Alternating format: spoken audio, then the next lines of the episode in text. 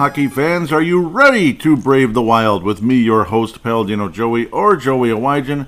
Brave the Wild is available on all of your favorite podcasting apps, and of course, also on the Hockey Podcast Network. Thank you, Dylan and Kyle, for having me on board that awesome network.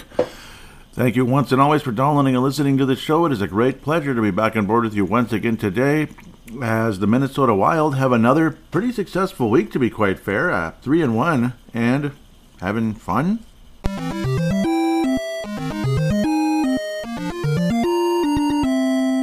That's it. That's the title of the episode, and we'll talk to you next week. Just kidding. No, something along those lines, right?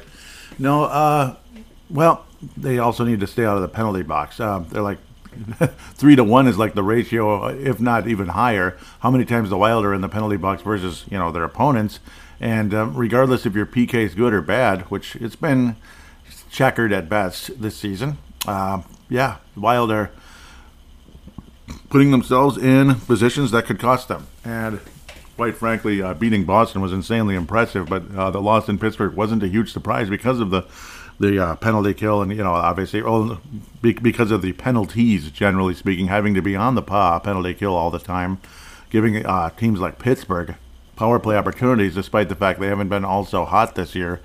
They're they're healthy. Their best players are healthy, and well, when they're given opportunities like that, they're going to capitalize.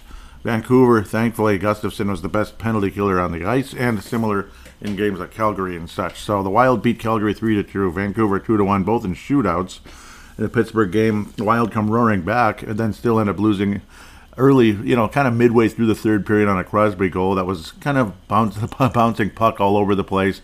But uh, the Penguins had the man advantage, and that's and we have players like Crosby, Malkin, and such. I don't know, Jake Guentzel. You're going to be in trouble. Thankfully, the Wild again escape Boston with a four to three win. That's easily the feature presentation of this episode and one of the feature presentations of the entire season to beat Boston on the road. Uh, Boston has been a phenomenal regular season team, and we'll see. We'll see if they can actually finally win a Stanley Cup again.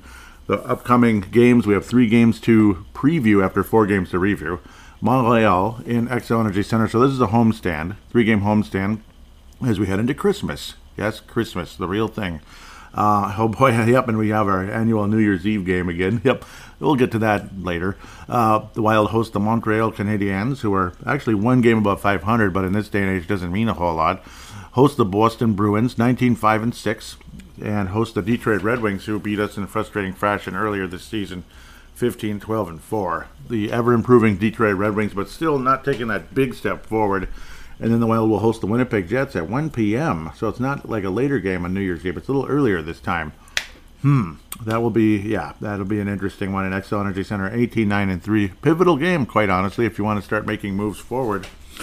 So the Wild actually play Winnipeg in back to backs, the 30th and the 31st. So, yep, I'm jumping ahead here. That's the upcoming games and all that. So we'll be talking about the Winnipeg Jets quite a bit next week when we start talking about New Year's.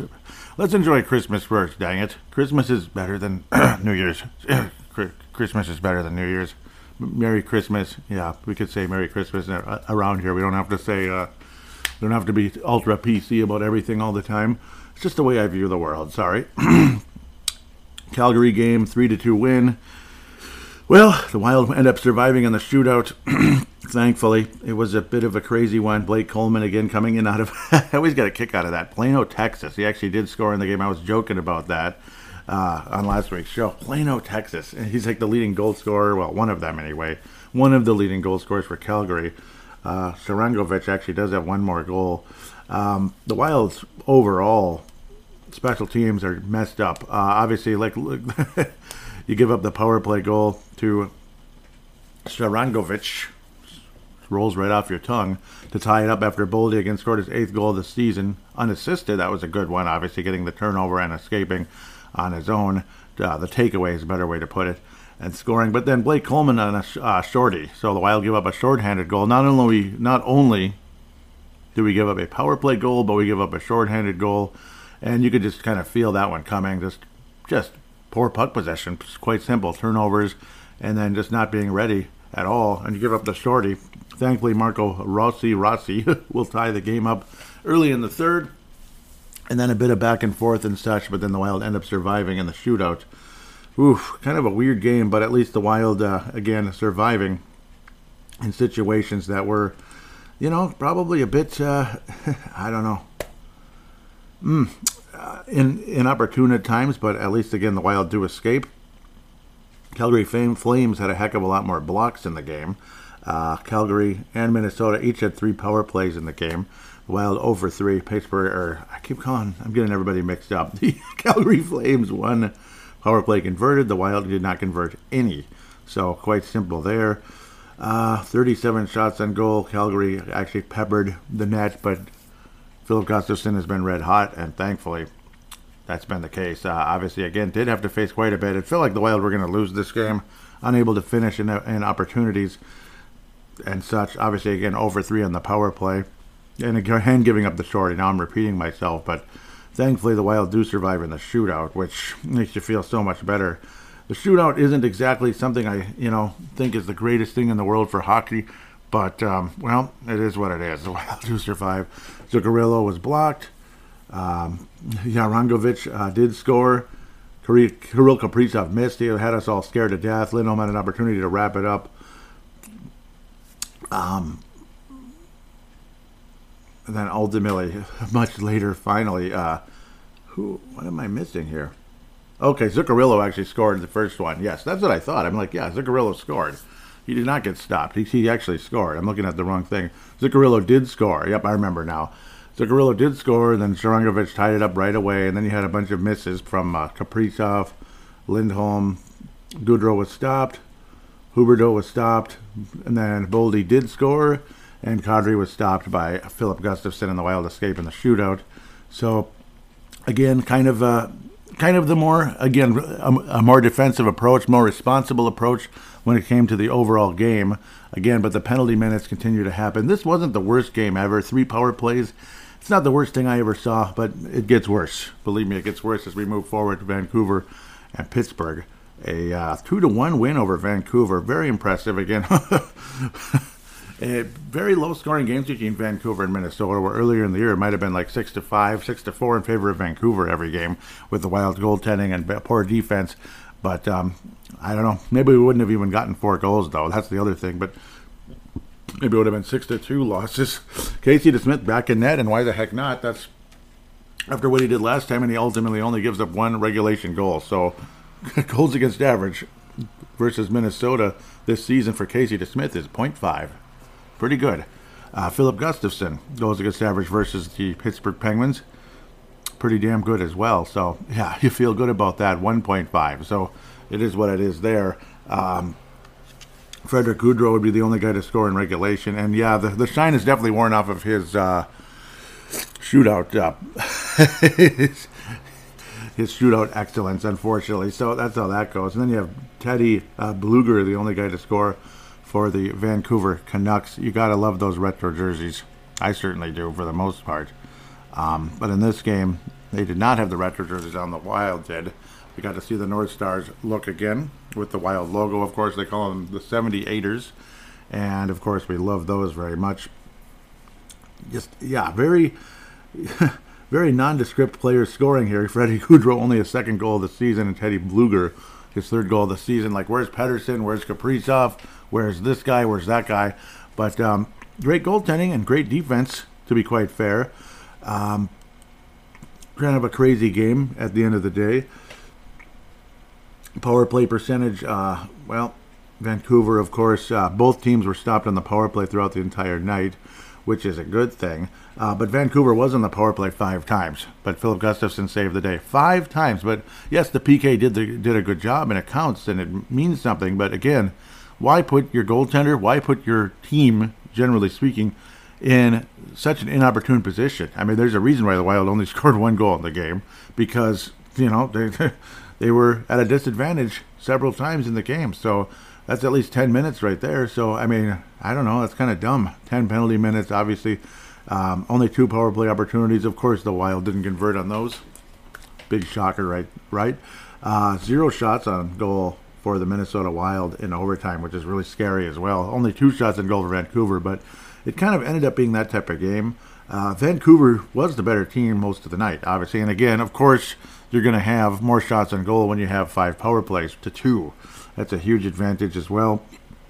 Uh, face-offs were just about even, like very close, 50, 50.8 and all that. But uh, yeah, the Wild only lost by one, uh, 31 to 30, 32 basically in that.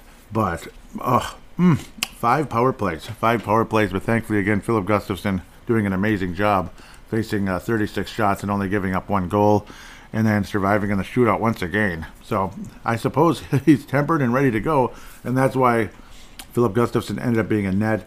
But uh, we'll look at the shootout again really quick here. The Gorilla opened things up with a goal again, which is great. We appreciate that very much. Um, Kuzmenko missed it. Then you think, oh my God, we're going to win. Boldy score. Nope, he didn't. Uh, JT Miller, no. Kaprizov, no. Pettersson, no. And then the Wild end up winning one to nothing at the shootout, two to one overall. By you know they just call it a two to one victory, despite the fact there was no regulation or overtime goal that actually counts. But the shootout goal from Zuccarello ended up being the game winner at the end of the day, which is kind of funny and cool, I suppose. Um, that's uh, yep. The Wild missed the net in any shot attempts they had versus the Vancouver Canucks in the in the overtime period, which is always fun to watch. But unfortunately, again, the Wild survive in the shootout. And Gustavsson phenomenal in both of those games, especially in the Vancouver game. Though I mean, five power plays, it's pretty good. So you figure, okay, it's Marc Andre Fleury's possible last stop in Pittsburgh, unless maybe he signs Pittsburgh next year or something. If it's, if it's either for the whole season or for a day or whatever the heck it is, maybe maybe he's in Pittsburgh at some point again. But odds are, chances are, this could be his final stop in Pittsburgh, one way or another, as an opponent, as a starter, or whatever the heck the situation is. And well, we go with the hot hand with Phil Gustavsson instead, which is a little bit sad and frustrating for um, some people that wanted to see Marc Andre Fleury against Pittsburgh, uh, myself included. But at the same time, you understand because Gustavsson's been pretty freaking good.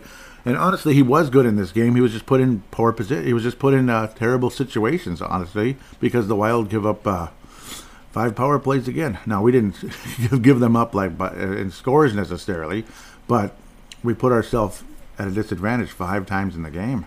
It's utterly ridiculous. Like, how does this just keep happening? 14 penalty minutes for the Wild in this one.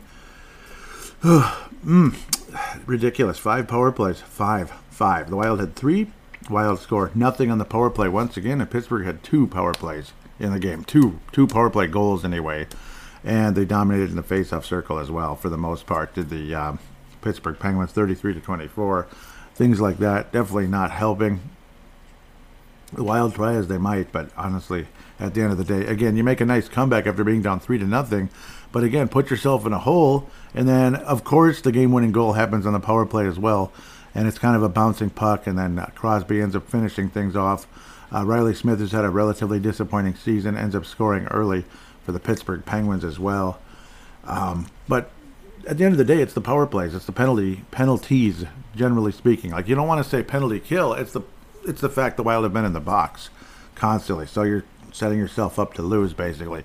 You know, like say pool, you're trying, you have to kind of set yourself up and all that. But if all the if all the balls are in like terrible angles and such, you're not going to make it.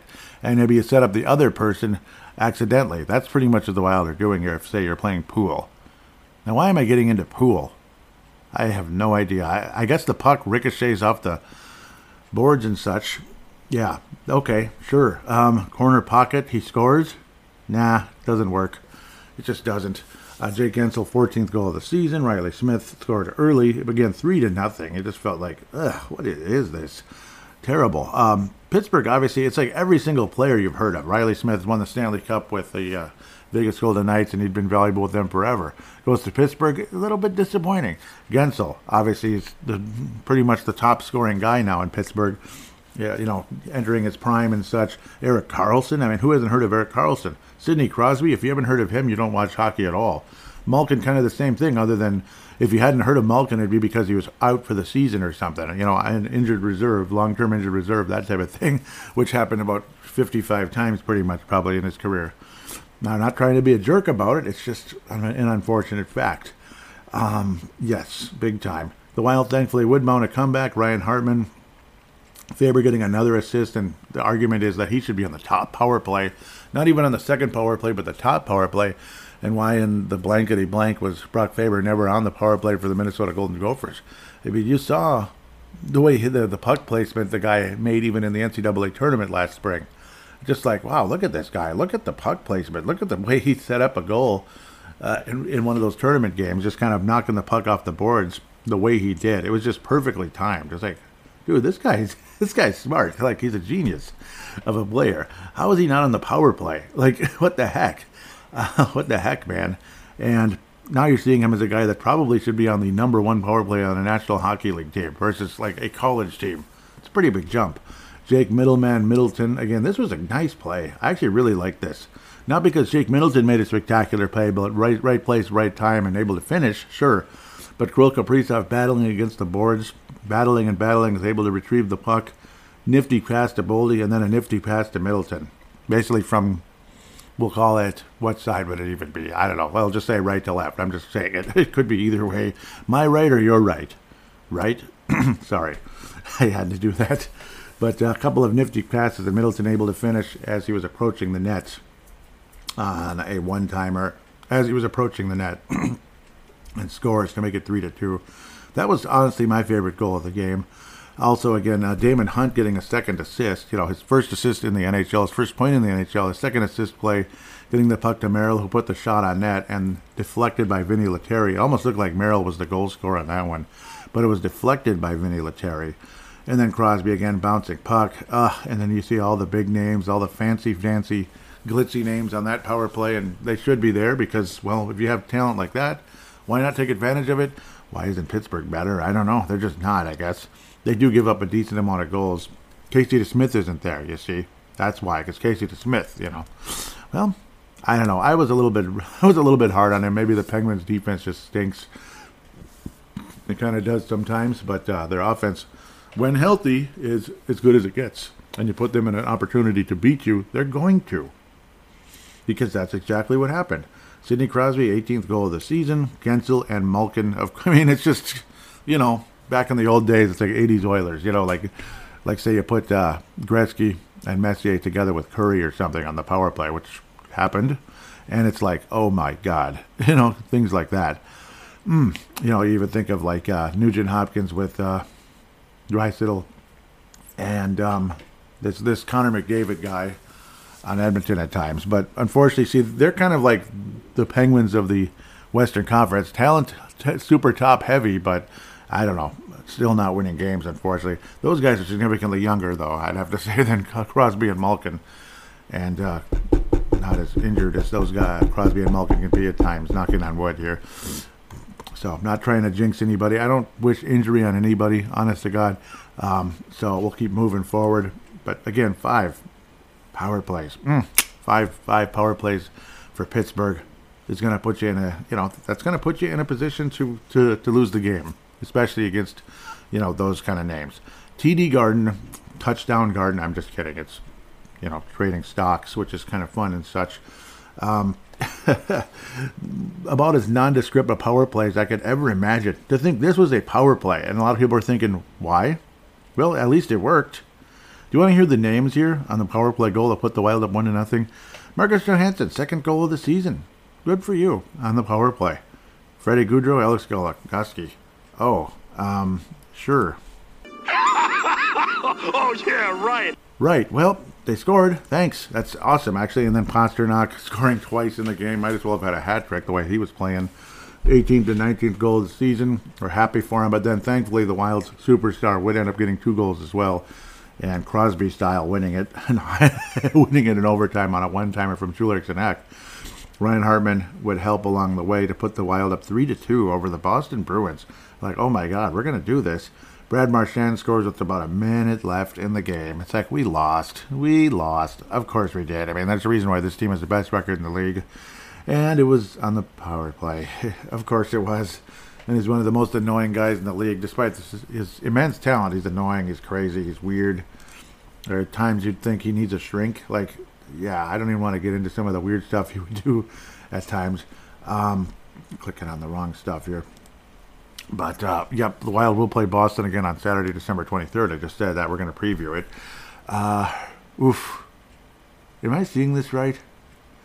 No, I'm not. I'm not seeing it right. I'm crazy here. Uh, oh yeah, the penalty minutes are really high because Mr. Uh, Pat Maroon uh, was like booted, so you got that kind of situation.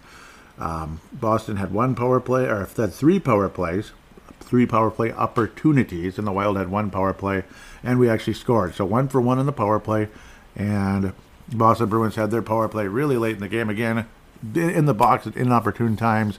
Boston absolutely dominated in the faceoff circle, just dominated. I remember seeing like, ooh, look at this. It's uh, Matt Boldy versus Charlie Coyle because um, I believe it was Ek was booted out of the faceoff circle, and okay, cool. Boldy versus Coyle, you know, and a lot of when people were frustrated with Boldy, we were comparing him to what Charlie Coyle was doing here, like just kind of not really getting over the hump. It was frustrating. And then no, and then he goes into a third uh, third line center role with Boston. It's like a perfect fit, like a perfect match. Where we don't want to think of Boldy as that guy, and again, it's Boston guys again going up against each other.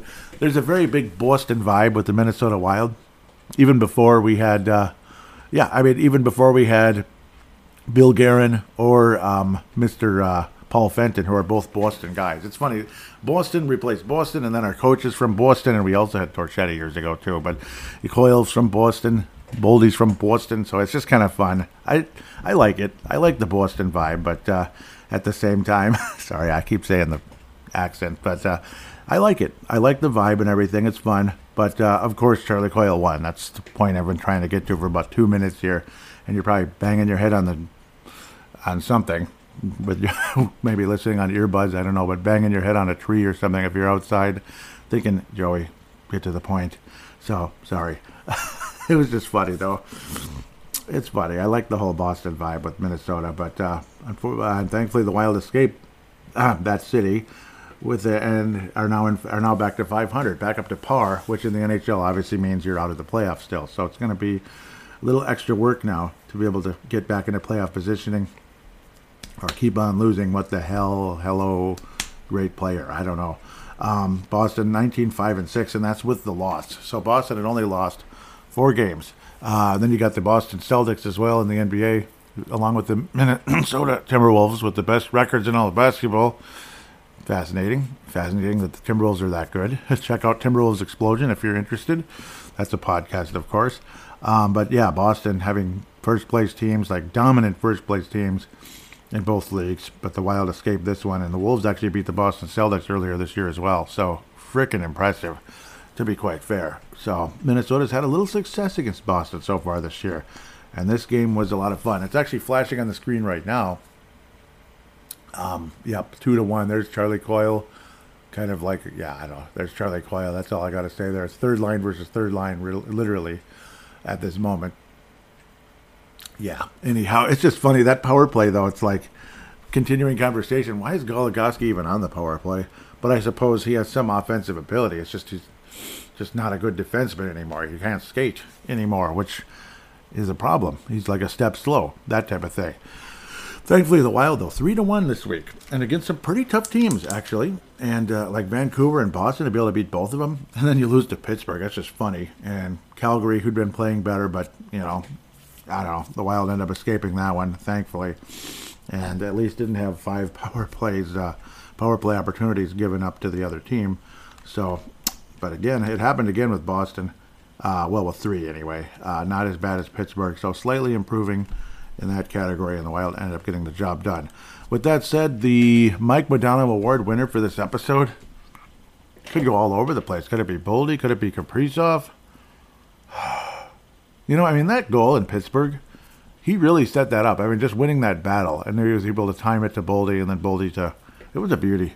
And then the two goals and the overtime winner against, you know, the overtime winner against Boston. Gustavsson been super good. It wasn't necessarily his fault the way the Wild lost to the Pittsburgh Penguins. With the, again, I've talked about 50 times already the power play opportunities for Pittsburgh with that spectacular uh, fancy power play they have. Um, Gustavsson deserves it as much as Kirill Kaprizov. It's kind of like a tie. I think I'm going to have him share it. I think I'm going to have him share it. I, I don't like to do that very much, but then again, on Purple Mafia, I do it almost every week, where it's like two players. Uh, you know, Justin Jefferson and Kirk, uh, Kirk Cousins? No, you know, stuff like that. Um, yeah, I'm going to have them share it. I'm going to have them share it. That's probably the best way to go. The uh, James Shepard Popcorn Maker Memorial, whatever you want to call it. James Shepard Memorial is what I originally called it on this show. And I'm pretty sure I, I made made that up on my own. I wasn't copying anybody. The popcorn maker was added from a different uh, different show, and um, mm, well, I can't say Marcus Johansson this week. He actually stepped it up pretty nicely. Who's really been invisible? Uh, and you know, you definitely can't say Fleury. He was pretty damn good against uh, the Boston Bruins. He stopped 43 shots. He made some saves that literally saved the game. Like the Wild could have lost the game easily, easily. The Wild could have lost the game uh, at the end of the day. So I can't really complain about that. It's just kind of like the the overall discipline of the team. I think because like there's no individual player that I really want to beat up on at the moment. Even even Merrill like provided a goal in this in this week. That doesn't mean he's like completely redeemed from being probably the worst player on the roster. It's like you might just give it to him by default, but that's kind of like kicking a guy that's down, that type of thing. Um, maybe Pat Maroon for getting game misconduct. I don't know. It's like he hasn't been as good lately, and I don't know. It's a gentle one. I don't want Patrick Maroon to come and bust my face. So a very gentle not that he even knows who I am or anything, but a very gentle uh, little, okay, little tiny gentle slap on the wrist. Pat Maroon is going to get a very gentle uh, James Shepard Memorial for this week. Again, getting game misconduct's not a good thing. That's getting a little bit over the top and such. Even if you think the refs being a little bit too like strict, I don't know, but I don't think it was in that case. Uh, Rossi's been a little quieter, but it's not his fault. He's not been put in opportunities, so it's kind of weird. Uh, luckily, he did get an assist in the Boston game.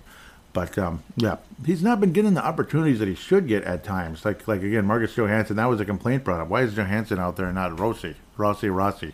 It's weird. So that's where we're going to go with this one. We're going to take a quick break and got three games to preview as we head into Christmas. That's what it's called.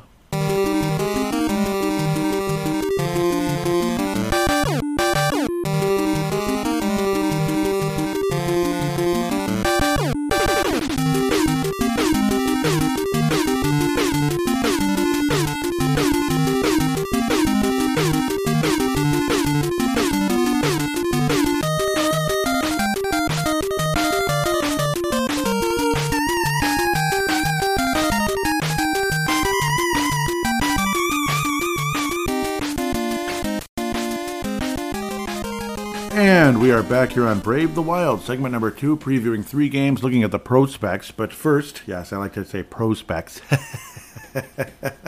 but first, we're going to jump into DraftKings, our sponsor here on the Hockey Podcast Network, THPN. Bet the action on the ice with DraftKings Sportsbook. We have some nice lines tonight. The puck line, Buffalo and Toronto. That's a fun one. Buffalo Sabres are minus 180. Toronto is plus 150. Washington Capitals, again, this is the puck line. 205, uh, two, two, plus, plus 205 over Columbus, 1 uh, minus 250. St. Louis is minus 142. Florida is plus 120.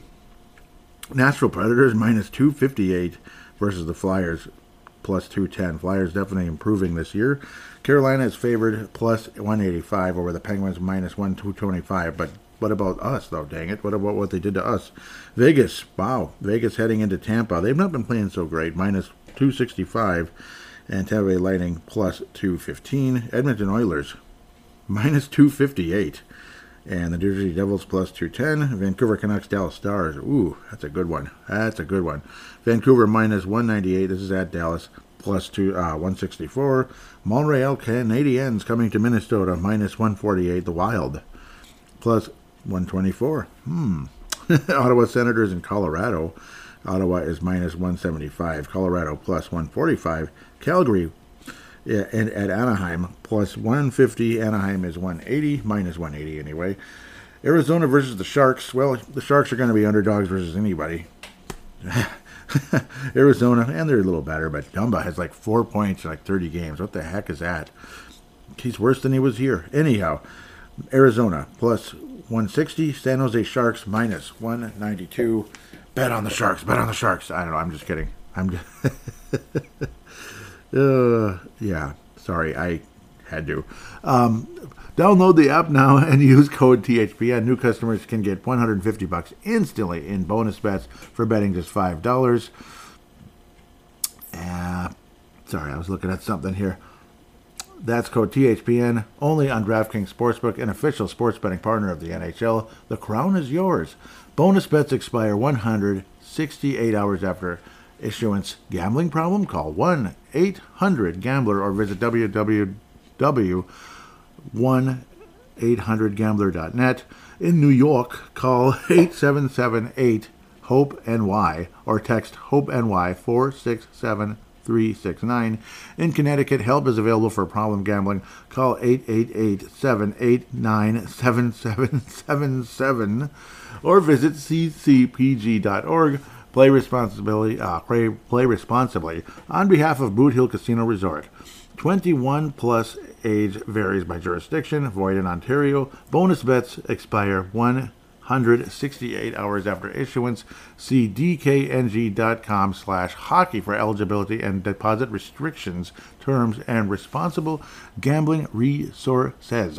NHL and the NHL Shield are registered trademarks of the National Hockey League. Copyright NHL 2023, all rights reserved. so now we're going to come back to the prospects and thank you always, DraftKings and the Hockey Podcast Network the previews. There we preview a couple games. The Montreal Canadiens, who are obviously underdog against the Wild tonight, and they probably should be. Not like the Wild are tearing the, the lid off the NHL just yet, but okay, we beat the Bruins. That was insanely impressive. To be fair, to be fair. This is uh, Thursday, December 21st. Again, jumping right into Christmas here, literally. Tanner Pearson, injured reserve as of December the 10th.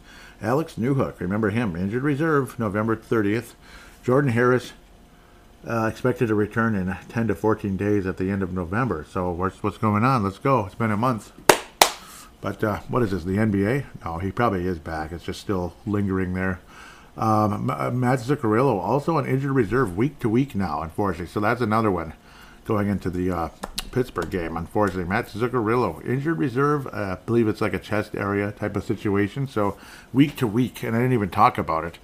My apologies. Uh, Spurgeon has been out for a while. He was out for the 19th game against uh, December 19th anyway versus Boston. He might return. He's on the trip, so type of thing. He or he went on the trip anyway. Now they're back home.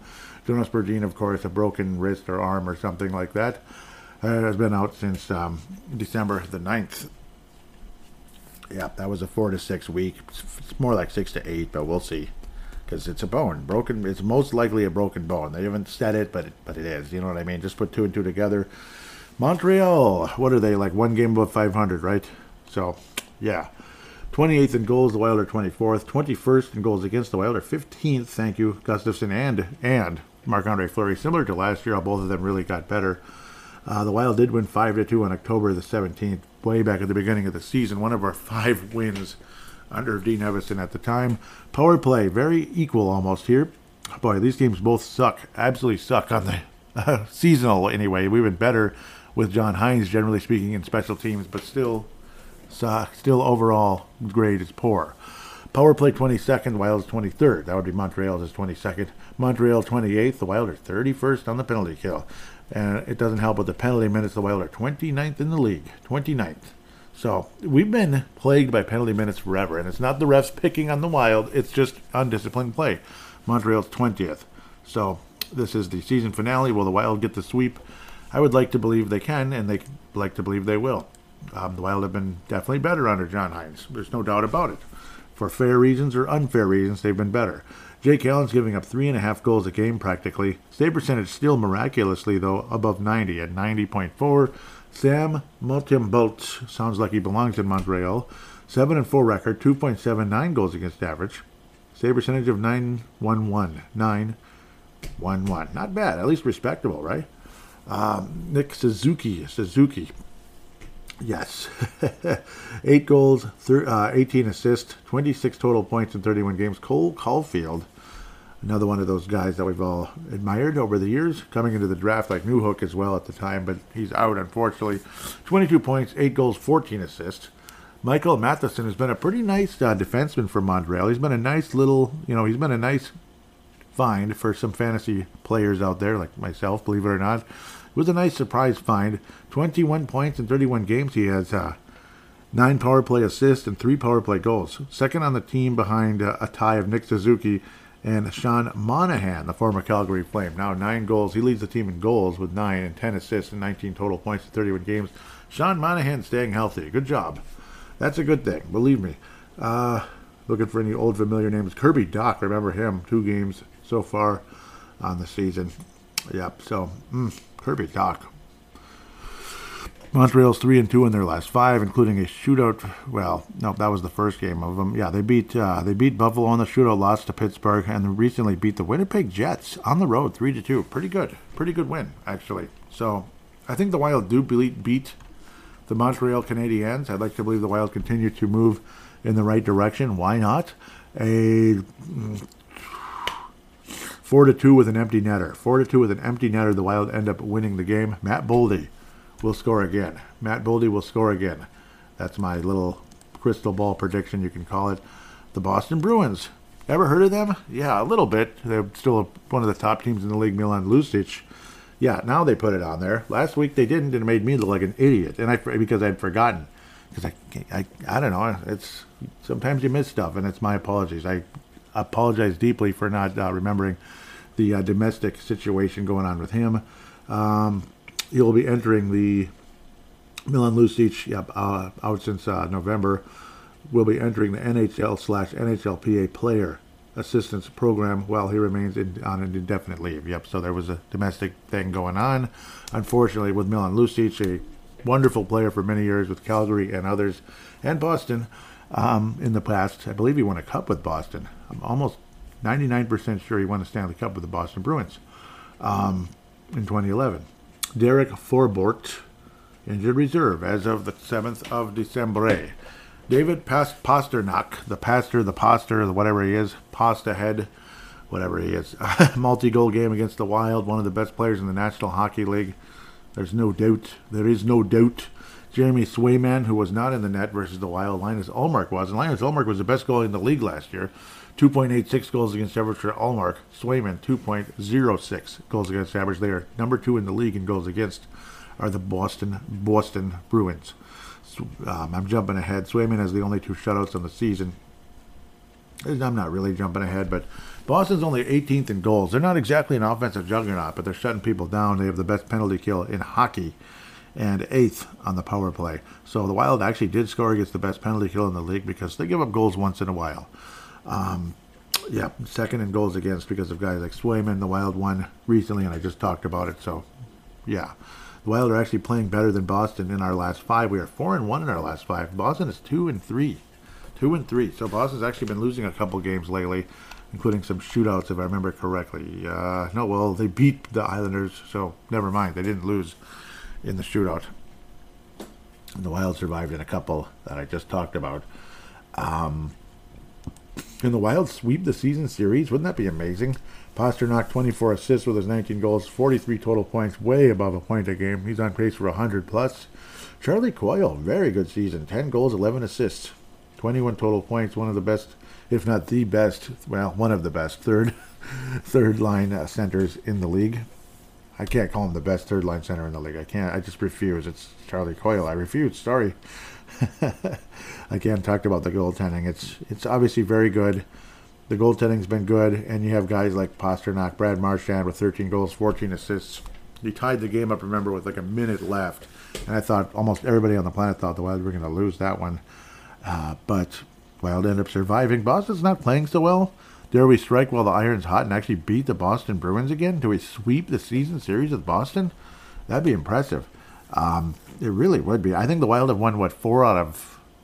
Nah, my my number's way off. The Wild have been around too long for me to come up with that. So I'm going to leave that stat blank in my head, floating around in blue screen of death land where it belongs, I suppose. um, basically Boston has has not owned the Wild, but they've had a winning record against Minnesota. It's kind of along that lines. I don't have the exact numbers in front of me because some of that stuff is. I mean, it's nice to know, but it's like I don't know. You can only get into so much information at times. So without boring you, I suppose after a while, uh, depends. I guess who's listening. Um, I'm having a hard time who to pick in this one. This this is kind of like a pick 'em. You know what? Just pick 'em, right? No, I can't say that. Uh, Boston's probably going to win. Uh, let's just be fair here. I, I, it sounds too good to be true. The Wild are going to sweep the Boston Bruins this year, and if they do, great. Then I'm wrong. Maybe we drop one against Montreal, but I gotta hope and pray the Wild can beat Detroit coming up. Yeah, because I'm kind of going to the two in one week. I can't go three and zero, oh, and if the Wild do it, great, good for us, awesome. Happy New Year. You know, maybe you sweep Winnipeg too.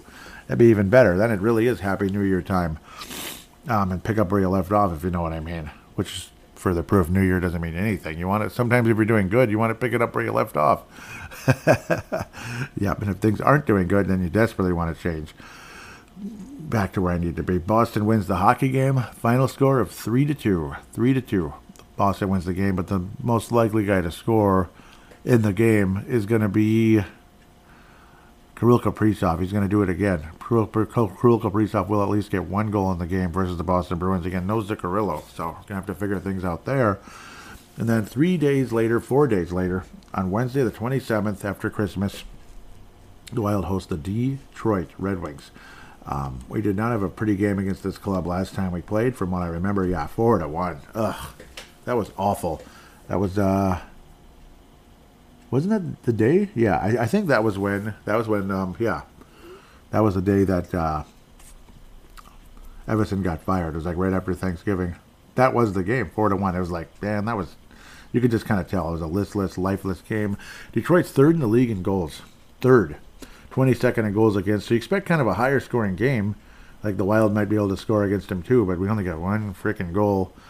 Ugh, but third in goals, that's impressive. 14th power play, 20th on the penalty kill. They're kind of a little bit messy with the penalty minutes as well. 22nd in the league, and the Wild are 29th in the league. 31st power uh, penalty kill, pardon me. Detroit has lost four in a row. Four in a row. Their last win was a 6 to 4 win over the St. Louis Blues. They were shut out recently by Philadelphia, and then a 5 to 2, you know, butt kicking in the heads of Winnipeg in Manitoba there. So, Manitoba. Uh, I want to believe the Wild can win this game. Alex DeBrincat with 15 goals. Pretty impressive, actually. Um, I, I, yeah, I believe the Wild win this game. I think the Wild return the favor in this one. Five to two win. Five to two win. I think the Wild kicked Detroit's butt. Actually, I, I, I think so. Five to two win. It's going to be like the Winnipeg game in a sense. James Reimer, 2.87 goals against average. He's only 2 and 5 on the year, though. Save percentage of 903. Alex Lyon, I think he was in net versus Minnesota. He was actually really good, if I remember correctly. 2.14 goals against average, save percentage of 932. And a shutout on the season. He's 4 and 3 overall. Ville Husso, not been good. It was an exciting acquisition, but he's not really been good with Detroit. 3.53 and a save percentage of 89.3. DeBrincat with 28 points. Dylan Larkin with 27.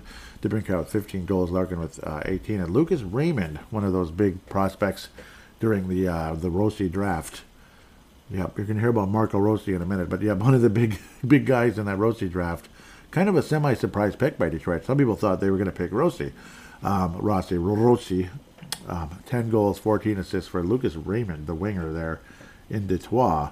The Wild win 5 to 2, and Marco Rossi will have a multi-point game. Multi-point game. One goal, one assist at the very least, but multi-point game. Maybe two goals. Who knows? That'd be great. But Rossi, Rossi, Rossi, we'll have a multi-point game versus Detroit and a five to two win over the Detroit Red Wings or Dead Things or whatever you want to call them. Marco Rossi, Rossi with 10 goals and 8 assists on the season. He will get to at least 20 points by that stage. So we will be talking about a 20 point plus guy with Minnesota and Marco Rossi on next week's show. Boldy, 8 goals, 10 assists. He's at 18 points. Julik 14 goals, 8 assists, 22 points. Kirill Kaprizov finally got his 10th goal. 27 points for him. And then Matt Zuccarello is week to week. So Kirill Kaprizov will be the leading scorer on the Wild very soon, whether we like it or not. Brock Faber, a great rookie year, almost half a point a game. And he's, you know, he's just starting to enter into power play territory. Mm. And that's not not including his amazing defensive abilities, high IQ overall, offensively and defensively, defensively especially. Uh, Marcus Johansson quietly has been really chipping in with assists. So even though he's been invisible at the goals, he does have 12 assists on the season. So giving him a little bit of credit, even though he might be annoyed with his overall play. Um, goaltending situation. Yep, Filip Gustavsson was the first wild goalie to get below three goals a game at 291 with a putrid start. Two shutouts on the season already. Save percentage of 90.6. So, yep, let's get to the prospects now. I'm bouncing all over the place, um, but that's where we're heading now. Just wanted to look at some of the important numbers and some of the important players with this club. Daemon Hunt did get his first assist, like I talked about, so good for him. The Iowa Wild. Nic Petan had a hat trick last night and it was mostly the prospects, but thankfully, Sammy Walker chipping in with three assists, three assists in that epic uh, game. Unfortunately, Volstead, uh, Volsteed, now that we're changing the name again, um, pretty soon it'll be J- Jesper, Jesper, Jesper Volsteed Huda. I don't know, but it's Jesper Volsteed now, apparently. He was shelled. Five goals yesterday. He was actually taken out of the game. So that kind of sucks. The 7 4 loss for the Iowa Wild. Nicholas Petan, though, Nic Petan. Now it's seven goals after the hat trick. That's right, hat trick. Jake Lucchini and Kyra all leading the team in scoring. Sammy Walker is now the leading scoring. Well, he's tied with the up and down, you know, poor, super poor man's uh, Jason Zucker and Adam Beckman. That's pretty much what he is. Maybe it's a terrible comparison. I don't know it's yeah, it's the consistency thing, not the skating ability. Like obviously Zucker could skate; he was fast, so very fast. He was lightning fast, but he was inconsistent. He was like a like a Jacque Jones of the Twins. Like wow, three home runs last week. He is kicking butt. He, his batting average is yeah, he's bat, he's, he's batting like 400 the last two weeks. Whew! And then here come the playoffs. One for one for like 20. It's like uh, GTFO, and it was like a harmless single, you know, in a in the eighth inning when they were down like four nothing or something. Yay. That's about it. That's kind of that. You know, there's a lot of Jacque Joneses in sports. A lot. They're everywhere. Um, Sammy Walker, though, yep, ten assists now in the year with the three assists in the most recent game. Uh, yeah, Simon Johansson, yeah, he's been the most consistent defenseman down there. Uh, he's, he's unfortunately though he is a minus 12 he's been on the ice for some of the worst uh, situations unfortunately for him Ryan O'Rourke's been adequate, but just kind of running the mill so far. Uh, Lambos is taking steps forward gradually. We're talking baby steps forward, where Hunt was the best defenseman in Iowa. And I think uh, the Iowa Wild, that is. I don't want to get them compared with the Iowa Heartlanders here. I got to just say the whole name from now on, especially when I talk about the Heartlanders briefly coming up. Uh, Daemon Hunt has been the best defenseman down there, especially prospect wise, and he's one of the younger ones. Vinatieri, obviously, both of them deserve to be with Minnesota, I believe. Minnesota. Yep, still on the wild, but Minnesota, I know. Spacek has been showing nice little signs as well. Doesn't uh, get the points yet, but they're going to come. And Bankier with multiple goals now, coming back from injury, and he's been uh, he's been good in the five games he's been out there. Very encouraging. Just Iowa's generally been the Wild. The Iowa Wild have generally been not good. That's why you see a lot of minus this. Everybody's a minus something. Like Bankier already a minus three. It's just it's just because it's kind of not been the best. They've been giving up goals like crazy. McIntyre got absolutely destroyed recently, and um, Jesper Wallstedt, his goals against average was under two, wasn't it? Now it's two point four three. So he's been running into a little bit of a bad stretch here. We'll call it. It's been uh, ugh, not been good. Bankier, though, two goals already in just five games now with the Iowa Wild at 20 years of age, that minimum age for uh, rookies in uh, the AHL. So pretty cool. Hearing hearing a lot of noise, like arguing outside. Sorry, it's very distracting. Hope it's nothing too bad. Hearing some noise. Whew, scared me a little bit. I'm like, what's going on? Sorry. that was distracting. Um, yeah. Entertaining too. No, it's not. It's not at all. Uh, let's head to Europe. Hmm. Let's head to Europe real quickly. Hmm. Sorry, I'm getting a little bit paranoid here. Uh, open things up with Marat Khusnutdinov. Come on now. Marat Khusnutdinov. Marat Khusnutdinov. Oh boy. gotta think. Yeah, I think teams have been inactive of late because the juniors are coming up, right? But yeah, with Sochi, 24 points, five goals, 11, uh, five goals, six assists for 11 total points. But at least doing something there. And again, a projected uh, bottom six center basically with the Minnesota Wild, you know, third or fourth line center, if you know what I'm trying to say. The other Russian, Danila Yurov. Everybody loves what we're seeing there. And Ohgren is going to be the uh, captain for his junior team. So pretty cool. World junior team. I'm getting a thing that's just freezing on me, so that's not helping me at all. In fact, it's bleeping frustrating. It's because they got to get their 50 ads in. you know, that's the problem. Um, Danila Yurov, yep, 27 points, 12 goals, 15 assists. But here come the, uh, yep, so, yep, well, the, the World Juniors things kind of slow down here for a minute. Um, no, he's been really good. This is the pro league, though, so we're not talking anything like that. He's in the professionals, but super young. Uh, 12 goals, 15 assists, 27 total points in 35 games for Danila Yurov. And again, Ohgren will be the captain for his club, which is awesome for uh, Sweden there. Slowly but surely, yep, there, here it is. Good for him, though. Really exciting. Um, Swedish Hockey League, of course. And yep, he's in the under 20. He already uh, has played one game. He's a minus one so far. Uh, and he has been at the pro level a bit. Yep, only five games so far. So just like Hayden Bankier, two goals in five games after coming back from that shoulder injury. World Junior Classic. So it's a Sweden All International Junior. World Junior Classic has not started yet, but he will be the captain. Yep, this is the uh, International Junior. So it's a little different thing leading into the World Junior Classic. So we'll get back to that. We'll cross that bridge when we get there, and we'll uh, mercifully move on from that page as it just loves to slow the entire computer down. It's, mm, I don't know. I don't know, man. Seriously, Vladislav, Firstov, he won't be playing any juniors because he's 22 now. At least I'm pretty sure. Uh, yeah. We'll just kind of keep moving on from that. Something, something. Yep. Uh, he's obviously been he's been making some progress there, but still, you know, Yurov is, is ahead. That's just bottom line from that. I was going to get into the Iowa Heartlanders. I apologize. Um, Hunter Jones, 4.59 goals against average. We'll go back to Iowa Heartlanders. Sorry for my messiness here. So we'll go from the Iowa Wild to Europe, now back to the Heartlanders. As um, yep, the main the main guy there. Obviously, Spacek played for three games and got two goals, but deserves to be at the AHL level. Pavel Novak now at eight games. He was at five recently, but now he played three games three more games. Three goals, two assists total so far. Five total points in the ECHL's Iowa Heartlanders.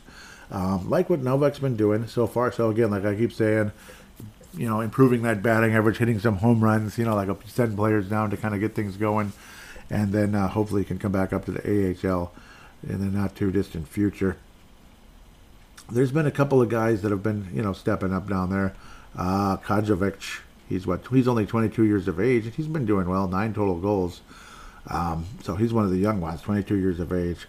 Kaj, uh, Kaj Kajkovic from Slovakia, nine goals, four assists for him. So at least he's one of the young guys, younger guys anyway. You even have a guy from Tokyo, Japan, Yuki Miura, 27 years of age, Tokyo, Japan, in the ECHL's Iowa Wild. But Pavel Novak is the main prospect, I'd have to say, because Hunter Jones probably not looking promising for him at the moment, and I'm sorry to say.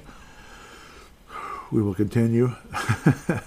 we uh, Jack Peart, still four assists, 16 games now for the um, St. Cloud State Huskies in his junior year for the national powerhouse type of team. Nate Benoit, still no points, seven total games so far for the University of North Dakota at age 21. So, yep, he's another one of those guys that was in juniors for a while, obviously, before coming to college. Petrovsky, he's in the Owen Sound Attack still, and he's at a point a game. 28 points, 28 games. 10 goals, 18 assists for Petrovsky, the 19 year old. Ryan Healey, the Harvard master. Just kidding. Six points in nine games at defense. Um, missing time, unfortunately. Two goals and four assists total for Ryan Healey. Yeah, Michael Milne. Yeah, we all know the situation there. Unfortunately, Rieger Lorenz with Denver. Yeah, well, you know, again, He's he's he's already exceeded last year's numbers in half the time, so that's good. Not giant steps forward, but steps forward, generally speaking, for the left winger out of Calgary, Alberta. Still very young guy in his sophomore year at age 19. Six goals, six assists in 18 games, so two thirds a point basically in the uh, at the college level. Hunter Haight, again, this is the juniors, Saginaw Spirit, so it's like uh, over a point a game, and that's good. It's just again, it is the juniors, so which we're, we're going to hear from a lot of us here. 14 goals, 24 assists. He's a plus two on the year for the Saginaw Spirit. JC, Jimmy Clark, University of Minnesota. Obviously, again, he, he is what he is. He's not going to be a star right away. He's only a 19 year old freshman, that type of thing. Um, yep. So we're going to have to wait and see how he continues. But he's he's showed signs. He showed signs that he's a prospect of some kind, generally speaking, but not anybody you're going to go absolutely crazy over necessarily. We'll see. I mean, at absolute best, he might be a Nick Swaney type uh, if you know what I mean. Seventh round pick, that's pretty good, and gets to the AHL, and then um, hope for the best after that. Uh, Charlie Stramel, still at five points. Yep, had that, he had that great weekend uh, two weeks ago, but uh, you know, still at five points now. Twelve games, two goals, three assists for Charlie Stramel. St. Paul, Minnesota native again. Kumpulainen, 27 games, 27 points. That's still the same because of the whole junior situation. Riley Heidt, everybody knows what he can do. He is rising to higher heights. He's over two points a game now. Over two points a game. He looks like uh, Anakin Skywalker in that outfit and that, that face and the hair and everything. He does. He looks like Anakin Skywalker. Hopefully he's uh, hopefully he's a good version of Anakin though. Doesn't become a uh, doesn't become uh, you know doesn't join the dark side. Okay, I'm just messing around, but um, obviously it's not real. Uh, but again, it is the juniors. Obviously, again, like, um, what is it? Adam Beckman was absolutely dominant. Uh, Connor Dewar was he wasn't dominant, but he was very good. He was like really, really high end. Was it the Everett Silvertips? Really good. But you know, and then he went to the AHL and stayed good. That's the that's the great part. He wasn't like super good, but he stayed good. He was the kind of guy you wanted. He was like a Joel Eriksson Ek kind of type player for Iowa. Really good and then gets to the NHL and he's he's good. He's solid. He's you know he is what he is. He's a bottom six. Riley Heidt, I would hope he's going to be a top six type, but obviously again we have to let things develop. He seems to be at another level. He does. He does seem to be at another level than the Adam Beckmans and uh, Connor of the league. But at least Connor Dewar is an NHL player. Like he's carved out something pretty good for the uh, you know for the Minnesota Wild in the NHL on the third or fourth line role at center. Uh, he's, he's, done very well. Um, heck, he even had a hat trick this year, so that does count for something. And he, he's just, I, I, I, like what he's doing, and he's still super young. Definitely in no rush to get rid of uh, Connor Dewar, even if it means getting Khusnutdinov. But um, you got to think there's other players that are going to be gone before Connor Dewar when it comes to making room for a Khusnutdinov type. Um, Riley Heidt, yeah, I would hope there's top six talent coming here the passing ability is going to be there no matter what line he's on. And I got to think he's the kind of guy you're going to want on the power play. But again, I guess we'll cross that bridge when we get there. It is very early. It's again like guys might get 150 points of the AHL or excuse me WHL or OHL or something like that, and then um, you know they end up not doing a, as much once they get to the AHL. But we'll have to wait and see. Riley Heidt though really impressed, and he is a second round pick. It's not like he's like a seventh round pick. So that's the prospects. A. So that's kind of like what we have to look at, look forward to. Riley Heidt, Khusnutdinov against Yeah, uh, Khusnutdinov, Jesper Wallstedt shelled a bit this week, unfortunately. Five goals given up, and it wasn't a complete game. He was pulled. Um, so that was quite unfortunate. We'll see how things. Uh, we'll see how the, how he how he does in the upcoming weeks. Well, that, we'll take a quick break and return for a fun, entertaining fan interaction segment.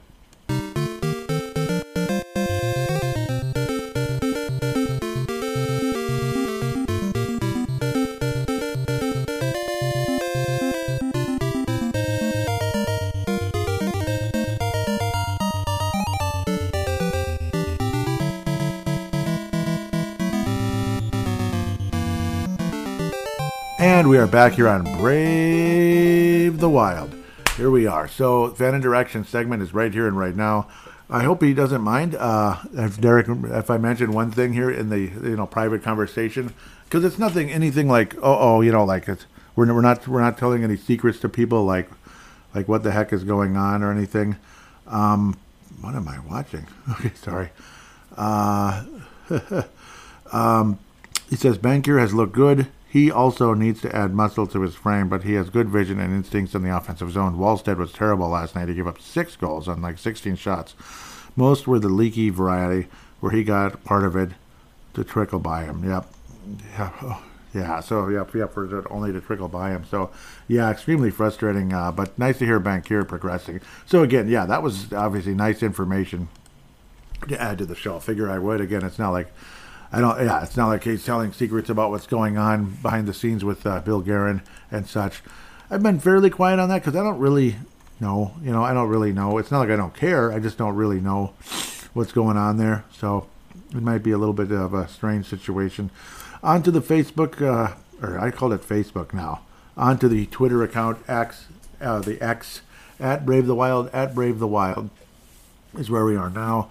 I was asking thoughts on this up and down team as we head into Christmas. Tag it hashtag BTWMN and ask as many questions and comments as you like. So, yes, that's how we like to do things here on Brave the Wild in the fan interaction segment. Um, looks like, yep, there's a good number of them, which I really appreciate. The Derek Felska lightning round hath returned. Duh. Kaboomies. Yep. I'm going to add the Brave the Wild lighting round to here. Crease Assist. Crease and Assist podcast. Yep. The Crease and the Crease Assist podcast. Absolutely awesome. Derek Felska. Uh, it was funny. See, he was sick. Uh, he was sick and missed the, the, the show two weeks ago, and then this last week, then uh, Teresa, his wife, was sick. But uh, so um, Kalisha probably has nothing to worry about. I don't think they're spreading viruses through microphones and speakers so she's lucky in that case. But yeah, when you're married, it is what it is. So you just pray to God you don't get sick of her. Anyhow, lightning round beginneth. I think the Minnesota Wild are what we felt they were. They are who we thought they were, and we let them off the hook. That's pretty much what happened with the uh, Penguins, right? We let them off the hook. Okay, sorry. A bubble playoff team at best, but they can't afford pedestrian goal scoring from its big salaries. Yeah, yeah. they don't seem to have the consistency necessary to take themselves out of the hole they dug. That's the thing. Yeah, like where is the consistency? Uh, where is the consistency? And yeah, the late penalty by Goligoski, high sticking, it was kind of a questionable call. Goligoski and uh, uh, John Hynes were a bit. we're a bit perplexed, and it's kind of fun to watch. I know I'm laughing. Um, yeah, Doc Faber's like, oh, that's that's okay. We're not going to give up a goal here. No, they did actually. I remember. Yeah, they did. Anyhow, uh, there was a response. Ty Sandstrom, well, nice to hear from you. He says, uh, where is he? Yep. This uh, this is not a playoff team. Something is way off. Faber should garner some attention for Calder, but that's all they have going for him. I'd say Ross, Rossi Rossi too a little bit, um, but yeah, Faber's closer to the Calder Cup than um, uh, than uh, Calder Trophy, then uh, that'd be great. Sorry, he's closer to yeah. I had to do that. He's closer to Calder, Calder than Rossi, definitely, because I mean he's he's a do-it-all defenseman that is going to be one of the best players on the team. Very much so. The lightning round continues. Should the Minnesota Wild have given Marc Andre Fleury the starting Pittsburgh and starting against Boston instead? Probably, but I, I just I, I love what. Thankfully, at the end of the day, it ended up working out to a point uh, where who knows? We probably would have lost to Pittsburgh anyway, and we may have. I don't know what would have happened with Boston, but uh, Fleury was so damn good versus Boston that uh, I don't know. I, I, I, let's just put it this way. I, I like how it turned out for the most part. I mean, the the freaking Pittsburgh game was frustrating beyond belief. Like play with better discipline, we might have a chance. Um, yeah, we're going to see the Marchand goal here. There it is. Nope. Well, it's coming. Where whenever it happens here in like the next 60 seconds or so. No, less than that. Um, there it is. Yeah. Anyhow, um, I like how it turned out that the Wild were able to beat Boston. I, I, I guess it kind of we, we kind of figured we were going to end up splitting in that series, that little back to back, and it, it kind of is what it is. The only thing is, obviously, again, Marc Andre Fleury being able to play against Pittsburgh is would have been really nice.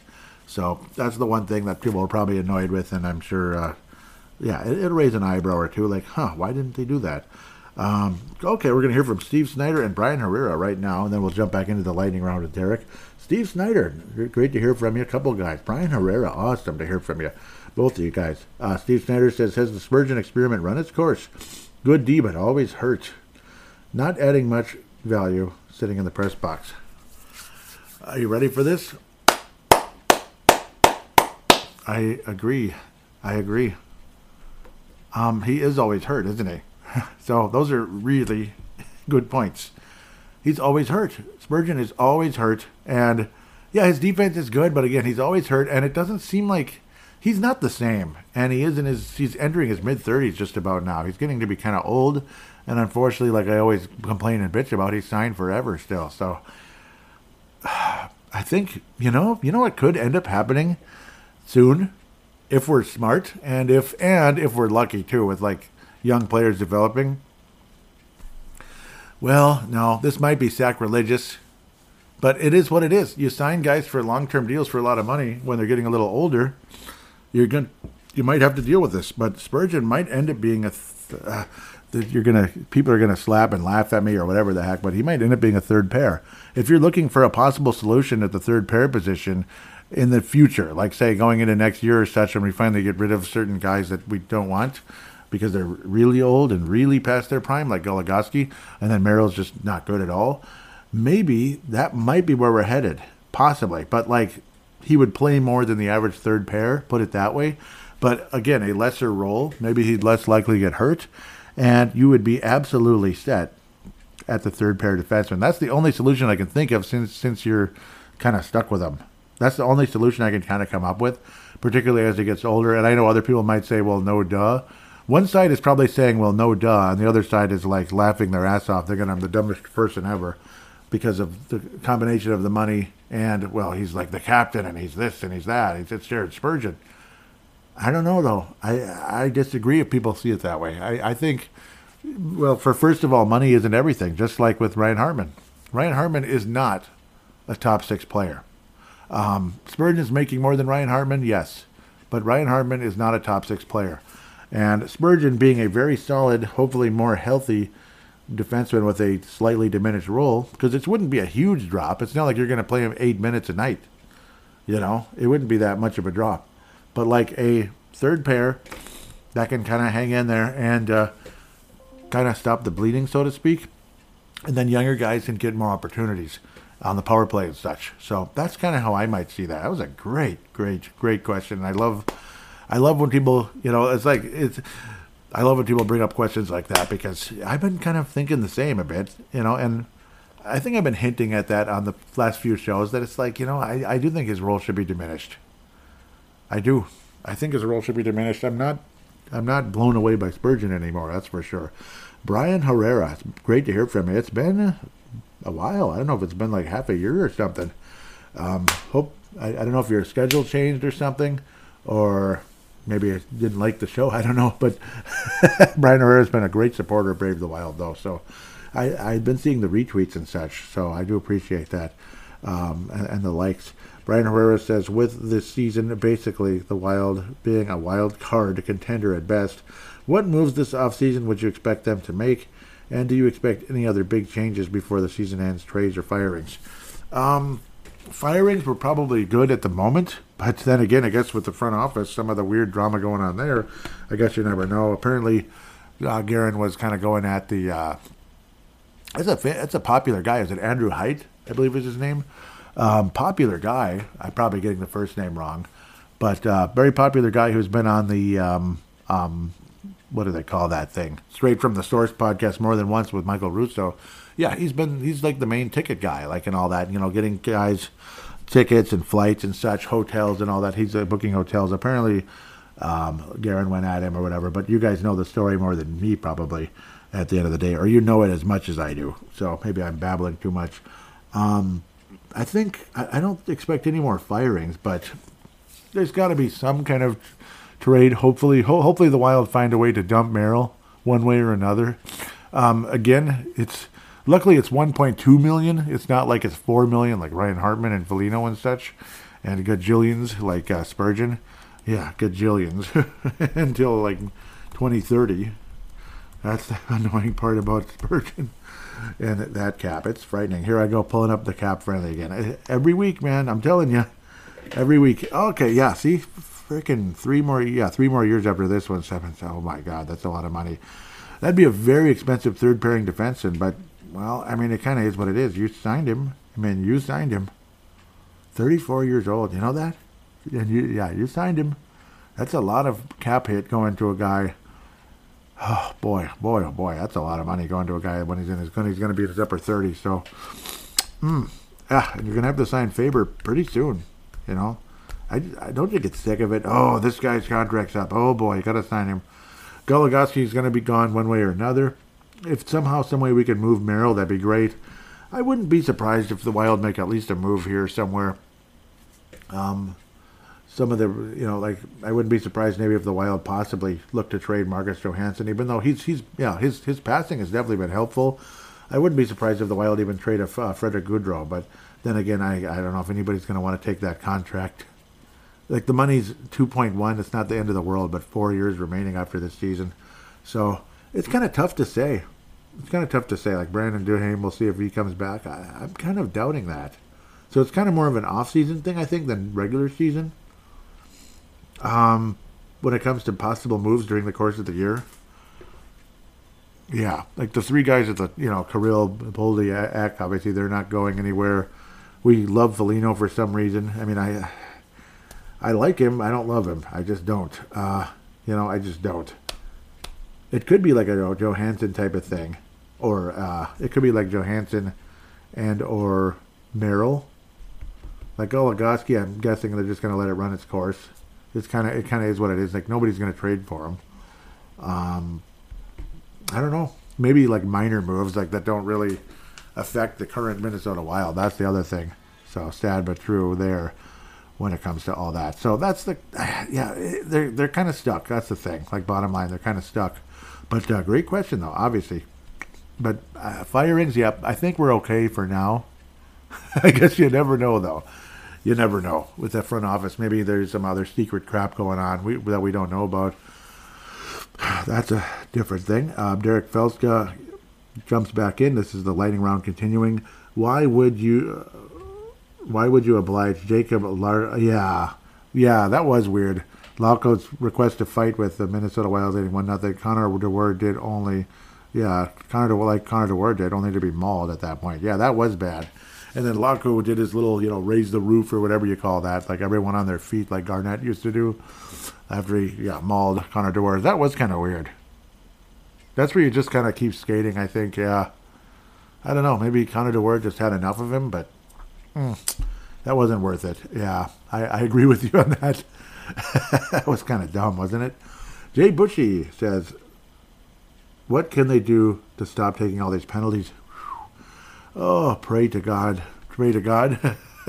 no, just obviously you're, you know, they just need to be more disciplined, plain and simple. Um, you know, and, and, even again, just like ignoring uh, Lauko, if I'm saying it correctly, his uh, request to fight with uh, Connor Dewar.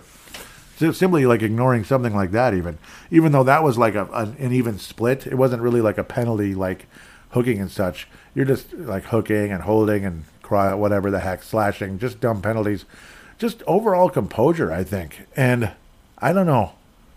It was definitely better versus Boston, but not that much better. I mean, we still gave up a power, kind of a lame power play late in the game. So that was super frustrating. But luckily, Kirill Kaprizov finished kind of like skating one timer style, like um, um, like one of his heroes, uh, Ovechkin. So that was cool. Derek Felska lighting around, returned for three more here what odds do you give the Minnesota at making the playoffs at this point? And then you have uh, Mr. Han Solo. Never tell me the odds. Never tell me the odds. Okay, then I'm not going to tell you. I'm just kidding. what odds would you give the Wild at making the playoffs? Uh, 10%. Because if you're stuck at 500 at Christmas, when they talk about, like, you know, Thanksgiving, we're already at Christmas now. Yeah, like we're already at Christmas, so I will say uh, 10%, maybe 20. at best, like one out of five at best, is my humble opinion, I think. So that's what odds I'm leaning towards. And actually, it's one more. Here we go. What Christmas gift from your from your past would you compare Brock Faber has been for the Minnesota Wild this season? The Nintendo, yep, the Nintendo, the NES, which is about as exciting as it gets. Um, yeah, like the NES was a wonderful thing. It ended up being better than I, I could have imagined.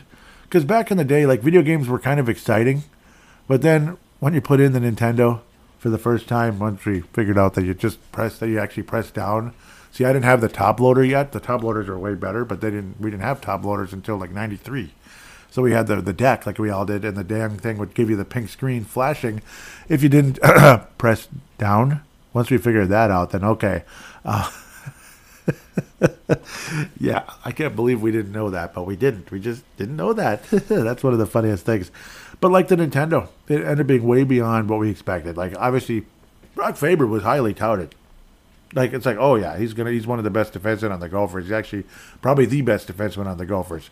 Very highly touted, but oh, he's defensive minded. He doesn't. Uh, he's not somebody you know you'd put on the power play, but he's the greatest penalty killer in the history of the world, and his IQ is high.